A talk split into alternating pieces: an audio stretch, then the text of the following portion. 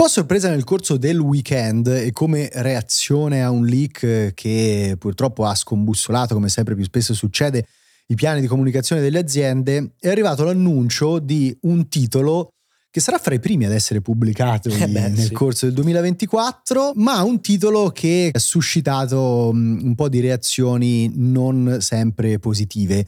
Si tratta infatti della remastered di The Last of Us Parte 2 e voi vi chiederete, eh, c'era veramente bisogno di una remastered? È questa una domanda che serpeggia un pochino sul web e serpeggia anche negli studi di Round 2 sono diventati sì, plurali. Esatto, bravo, sì, mi eh, Hai visto? um, io e Marco abbiamo dato insomma delle risposte anche in live eh, un po' divergenti, la vediamo in maniera un pochino diversa su questa cosa, però il punto di partenza credo che insomma sia condivisibile, ovvero eh, è quello di una Sony che a fronte di un paio di annate non particolarmente ricche dal punto di vista delle nuove IP, dei lanci, delle pubblicazioni, vuole mungere fino in fondo le proprie IP.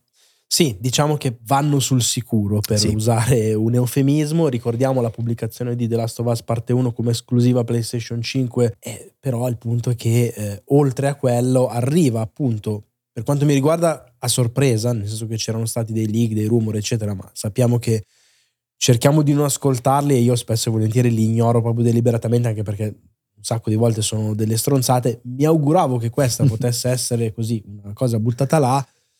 E invece, forse sull'onda del travolgente successo della serie televisiva, arriva effettivamente questa remastered che è un'operazione, mettiamola così, particolare. Sì. Particolare perché la parte di aggiornamento tecnico c'è, ma è francamente risibile. Eh, viene portato il gioco in 4K, sappiamo che tipo di performance e di qualità audiovisiva avesse l'originale che ancora oggi è invecchiato divinamente, qui si aggiunge appunto una risoluzione maggiore e il supporto pieno al DualSense, che va bene, grazie, però non è certamente quella che spinge all'idea di eh, investire su un, un'operazione di questo tipo. Molto più interessante è l'inclusione di una modalità con il commento di Neil Druckmann che andrà appunto a commentare le varie vicissitudini del gioco. Quella personalmente per me è l'unico vero aspetto degno di nota. Ci sono però anche tutta una serie di eh, nuove aggiunte che sono legate a tre livelli che erano stati tagliati e che non vengono attenzione integrati all'interno dell'avventura, ma saranno comunque affrontabili e giocabili per capire appunto come mai questo materiale poi era stato escluso dalla pubblicazione originale. C'è una modalità eh, nuova che è una modalità survival roguelike in cui si utilizzano diversi personaggi e eh, si deve cercare di sopravvivere il più possibile. Questa, sono sincero, mi interessa molto meno, nonostante l'idea possa essere anche intrigante però mi sa di cosa appiccicata sì. così come lo era quella di Ghostwire Tokyo e in generale diciamo che l'idea è quella di ripresentare The Last of Us eh, ripeto sull'onda del successo della serie con Bella Ramsey e Pedro Pascal come nuovo gioco PS5 sì. che diventa per fortuna un upgrade da 10 dollari o 10 euro per i possessori della versione PS4. Ti sei dimenticato di citare un'altra chicchina. giunta, Beh, più che chicchina, diciamo un elemento un po' particolare, ci sarà la possibilità di suonare ah, eh, degli strumenti musicali, se vi ricordate, certo. insomma c'erano delle scene nel secondo The Last of Us in cui i protagonisti si mettevano a suonare la chitarra, in particolare uno strumento che aveva anche un valore poi eh beh, narrativo e sì. Qui ci sarà appunto la possibilità di suonare non solo la chitarra, ma anche altri strumenti musicali, non sappiamo quali, utilizzando vari personaggi, Ascolta, quindi non solo i protagonisti. Con i cordyceps mai più senza, esatto. era proprio l'esigenza che sentivo fortissimo da tre anni, meno no, male. Diciamo così che eh, parlare di esigenza è veramente difficile, nel senso che eh, per tante ragioni eh, fra cui insomma il fatto che la pubblicazione non è che sia così distante nel tempo, i giocatori non sentivano il bisogno di riaverlo eh, Assolutamente. Eh, così insomma no. risbattuto in faccia, riposizionato sugli scaffali, ecco. E credo che anche i contenuti aggiuntivi poi non daranno quel grande plus valore, diciamo, alla produzione, per quanto possa magari essere fatta bene questa modalità roguelite, non sarà quella che ti rimarrà addosso come invece ti rimangono addosso le vicende raccontate Ma certo, da The Last of Us Parte 2. Certo. Capisco l'origine di questa eh, necessità di riposizionare il gioco appunto sugli scaffali virtuali, digitali e non, nel senso che tanta gente eh, magari ha scoperto The Last of Us con la serie di HBO, eh, ci sta di riproporglielo, così come ci stava di riproporre il primo capitolo. Per me quello che salva complessivamente questa operazione è il fatto che appunto non viene rivenduto il gioco a prezzo pieno, ma chi già ha la versione PS4 può fare l'upgrade a 10 dollari prendendosi magari qualcosa di interessante perché secondo me quel commentary può essere sì. interessante e l'inclusione di alcuni livelli che ti fanno vedere anche un po' il dietro le quinte dello sviluppo con tanto di commento che ti dice perché erano stati pensati in una certa maniera, perché sono stati tagliati, secondo me può essere una cosa curiosa. Io per quel commento e per quei livelli da fan del gioco 10 euro li potrei anche pagare. Per tutto il resto, diciamo di no. Quello che giustamente sottolineavi anche oggi in live è che purtroppo questa operazione arriva in un momento storico in cui Sony sembra puntare veramente poco sulle nuove IP, sulla creatività, eh, su una strategia produttiva che possa essere virtuosa come virtuosa dovrebbe essere eh, insomma, l'utilizzo delle proprie risorse, dei propri team interni. Fra, ma Siccome manca tutto è il questo, leader di mercato. Cioè, esatto. Il leader di mercato dovrebbe anche prendersi qualche certo. rischio in più. Stai vincendo lo scudetto, manca la matematica certezza e butta dentro due giochi. Sono d'accordo. Alla stessa maniera concediti qualcosa. Per me è proprio povera e triste la deriva che hanno avuto negli ultimi tempi e il fatto che abbiano pubblicato a così breve eh, anche distanza proprio sì, di calendario sì, sì. due volte The Last of Us, per me lo testimonia. Va benissimo, hai trovato. Il... Tre volte perché è uscito anche il primo in versione PC. Quindi... Ecco, vabbè, no, è bravo. Tra l'altro, tu in tutto questo, è giustissimo elemento, ci stiamo dimenticando non c'è stata parola sulla versione PC che almeno per me avrebbe comunque sì, sì. un po' giustificato il tutto, nel senso che va bene, almeno lo dai a una, una platea diversa. E invece no, torni a parlare solo e soltanto sulle console. Io capisco il voler andare sul sicuro, il puntare sul bersaglio grosso e sul cavallo che non è vincente di più, per carità. Lo capisco invece molto meno e questa operazione mi risulta francamente antipatica nel momento in cui c'è questa desolazione di first party che è evidentemente presente Faccio un parallelismo che facevo anche live stamattina. Nintendo che fa la remastered di Metroid Prime per me ha un peso completamente diverso. Uno perché va a, ripre- a ripresentare sul mercato un gioco che non si vedeva da un sacco di tempo e che era difficilmente anche proprio magari giocabile con un tra l'altro upgrade grafico che si vede e che ha fatto la differenza sì. anche meglio del previsto. O Super Mario RPG per citare per, un'altra remasterizzazione perfetto, più recente. Perfetto, perfetto. Però arrivano mentre c'è Pikmin, mentre c'è Zelda, mentre c'è Mario Wonder. Eh, cioè, es- cioè in un momento in cui Nintendo è in uno stato di grazia che dura grosso modo da tutta la generazione, per me ci sta lasciare anche il puntino della roba un pochino più facilone, un pochino più commerciale. Più commerciale. Più banalmente pensata per avere un ritorno economico, cioè i videogiochi sono prodotti, non bisogna mai dimenticarlo e anche Tokyo Jungle nel suo essere sperimentale è comunque fatto per vendere. Quello che mi dà fastidio personalmente è la direzione tale per cui Tokyo Jungle non lo fai più, Puppeteer non lo fai più, non ti metti a fare altra roba e addirittura mi torni di nuovo a puntare ancora su The Last of Us Parte 2. Cioè, poi è chiaro che poteva andare peggio, potevano anche vendertelo a 80 euro. Certo. Però diciamo che, secondo me, anche solo che abbiano sprecato, perché quello mi viene da dire, risorse e sforzi vari, anche degli ultimi stagisti arrivati su una cosa del genere, mi intristisce un po' perché mi avevano abituato diversamente in passato, mettiamola così, e lo trovo un modo di fare che se non è accompagnato da questa pluralità di pubblicazioni, di volontà proprio anche a livello editoriale, secondo me impoverisce il mercato. Sì, allora io sono d'accordo quando tu lo collochi all'interno di, della strategia complessiva di Sony, presa come operazione in sé, secondo me non solo è comprensibile, è anche non di quelle da strapparsi i capelli. Per me era molto più giocata sul filo del rasoio. Lo spacciare come esclusiva esatto, forte quell'altro. Quell'altro, cioè nel senso prendere un gioco che poteva girare benissimo anche su PS4, eh, sto parlando del, della remasterizzazione di, di, del primo della Us, e lanciarlo come esclusiva PS5 perché formalmente quel gioco su PS4 già ci stava certo. sostanzialmente. Quindi complessivamente però, vabbè sì, eh, visto che si parla dello stesso brand, le possiamo racchiudere anche tutte eh, sotto lo stesso due ombrello. Due facce alla stessa medaglia. Diciamo che ecco, Sony non porta avanti delle strategie produttive e commerciali molto user friendly ultimamente. Ecco, mettiamola così. Mettiamola così per me, insomma, giusto per chiudere, anche peculiare comunque la denominazione, nel senso che non è, cioè viene chiamata remastered, non è puramente una remastered, non è neanche una director's cut, sembra più, diciamo, una delle, di quelle che venivano chiamate Game of the Year Edition con l'inclusione di qualche Bravo. contenuto extra Sì. che però non alterava completamente Sì. l'esperienza di gioco. Forse anche qui c'è una scelta un po' furbetta, nel senso che chiamarla remastered innesca anche delle intenzioni d'acquisto differenti da parte del pubblico. Può non lo so. essere, tra l'altro lo fai anche lì, guarda caso, lo annunci, doveva annunciarlo a dicembre, adesso arriva addirittura nella settimana del Black Friday, comunque nel momento in cui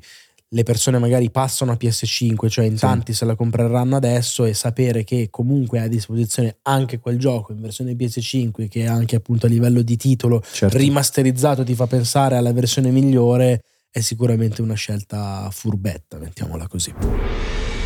Nella seconda parte di questa puntata invece vogliamo parlarvi non di una notizia ma di un gioco che abbiamo provato, anzi l'ha provato Marco, io me ne stavo a sorseggiare delle pinte di Guinness a Dublino.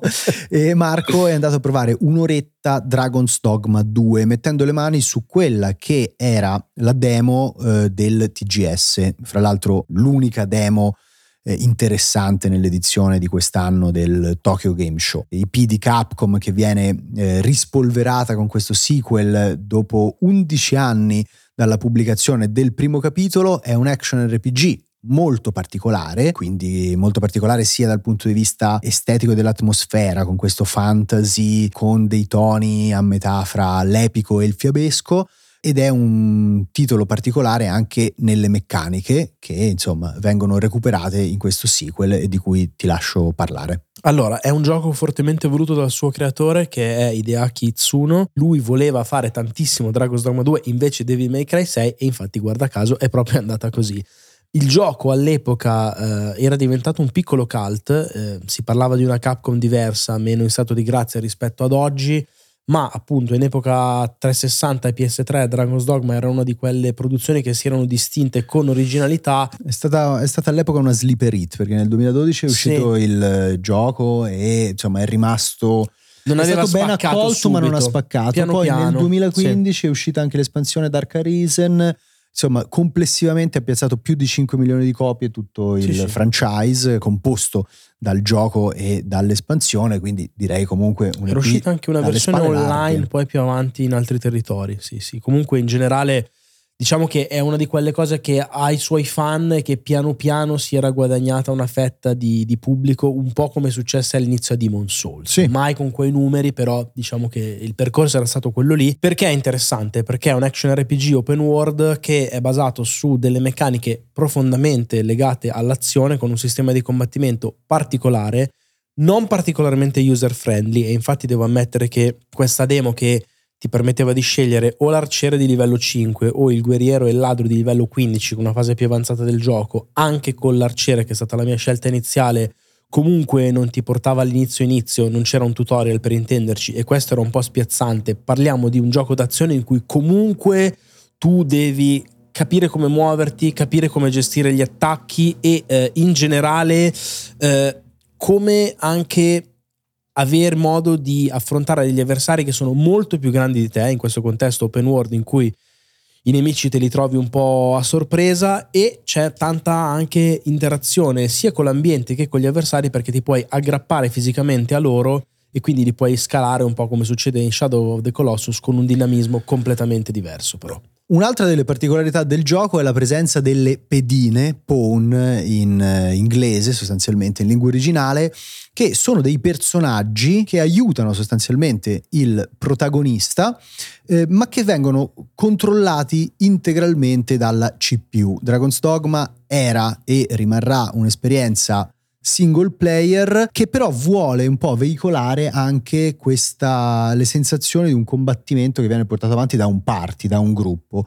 Il gioco funziona così, il- l'utente crea il proprio personaggio e la propria pedina e le altre pedine che si può portare diciamo in battaglia vengono reclutate da un pool che in realtà è composto dalle pedine di altri giocatori, quindi una dimensione multiplayer c'è ma è un multiplayer asincrono, un po' come una versione più complessa dei messaggi lasciati Sì, sì, sì, Souls. più Qui al posto dei messaggi lasci delle pedine, quindi lasci i tuoi, eh, I tuoi eh, compagni, NPC, i tuoi compagni scudieri, sì, sì, sì. e questa, questa meccanica viene ripresa e potenziata anche in questo sequel. Sì, diciamo che hai questo senso di, da un lato, gioco in cui sei comunque solo perché non interagisci con altri esseri umani, ma hai un party vero e proprio che ti segue, che interviene con chiacchiere varie ed eventuali durante gli scontri, ma che soprattutto ti supporta in battaglia. C'è il eh, mago che ti cura, c'è l'incantatore che magari ti infiamma le frecce al momento giusto, ci sono dei compagni che ti distraggono il mostro e ti permettono di, darti, di far sì che ti dia le spalle in modo che tu gli- mh, ti arrampichi poi sopra di lui.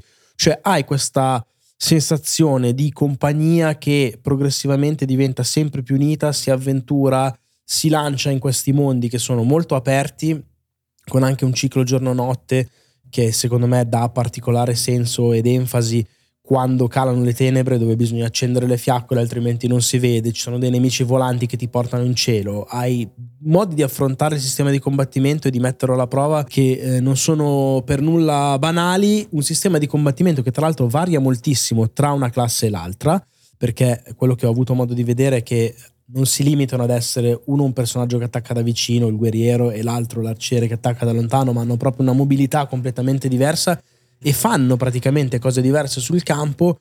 Ci sono tutta una serie anche di abilità da utilizzare eh, con dei modificatori, un po' come succedeva in Final Fantasy, in Forspoken, usi il dorsale e cambi quelli che sono eh, le azioni associate ai tasti frontali. Ecco, quello che succede è che devi gestirti bene la freccia perforante, uno slot di colpi che rallentano i nemici, eccetera, eccetera. Lo devi fare gestendoti la stamina, che è fondamentale nel- nell'economia del, del combattimento, il che gli dà una, un'indole diversa dal solito. Ricorda per alcuni versi Monster Hunter, anche qui non c'è il lock-on e si possono staccare pezzi dei mostri, ma in generale alla fine gli dà un'indole, un incedere tutto, tutto particolare, tutto suo, da migliorare la parte tecnica, nel senso che eh, il re-engine è sempre in forma, il colpo d'occhio è notevole, ma avrei voluto un frame rate un pochino diverso. Siamo a 30, un filino scrocchiarelli e mi dispiace perché è un gioco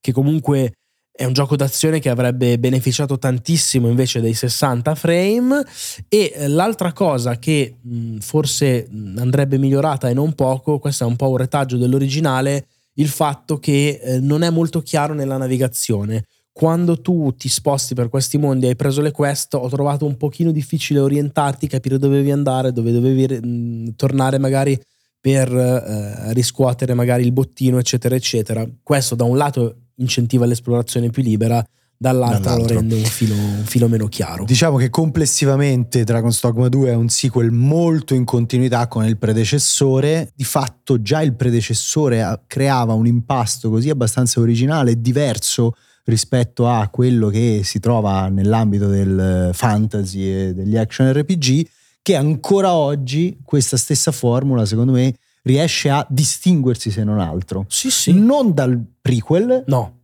ma da tutto quello che c'è in giro. Perché sì, un po' di Monster Hunter c'è, magari c'è anche un, qualche, un pezzettino di Shadow of the Colossus, un pezzettino dei Souls, però complessivamente poi l'amalgama è insomma un sapore oh, distintivo. Istintivo, sì, originale. Guarda, il punto è che secondo me è in grande continuità con il, il primo capitolo e credo che i fan eh, dell'originale si troveranno piacevolmente a casa. Forse è semplicemente il gioco che Itsuno voleva fare allora, ma che non aveva avuto modo di mettere in scena anche magari per ragioni di hardware. Qui credo che Capcom ci punti moltissimo. Mi aspetto che possa debuttare nella prima metà dell'anno, secondo me, perché l'ho visto comunque eh, in, stato, in uno stato avanzato diciamo dello sviluppo. Incrociamo le dita e vediamo. Non è mai forse l'avventura per tutti ma sono convinto che possa come dire assoldare una legione di nuovi guerrieri pronti a divertirsi per ore e ore in questo mondo fantasy che ricorda alle volte un po' Game of Thrones, alle volte anche un po' Deep Down, il fantomatico gioco che doveva uscire su PS4 che non si è mai visto. Sarà questo l'erede di sa. quel concept? Questo esce almeno. Sì, speriamo. Va bene, grazie mille per averci seguiti. Con Gong torniamo domani. Ciao.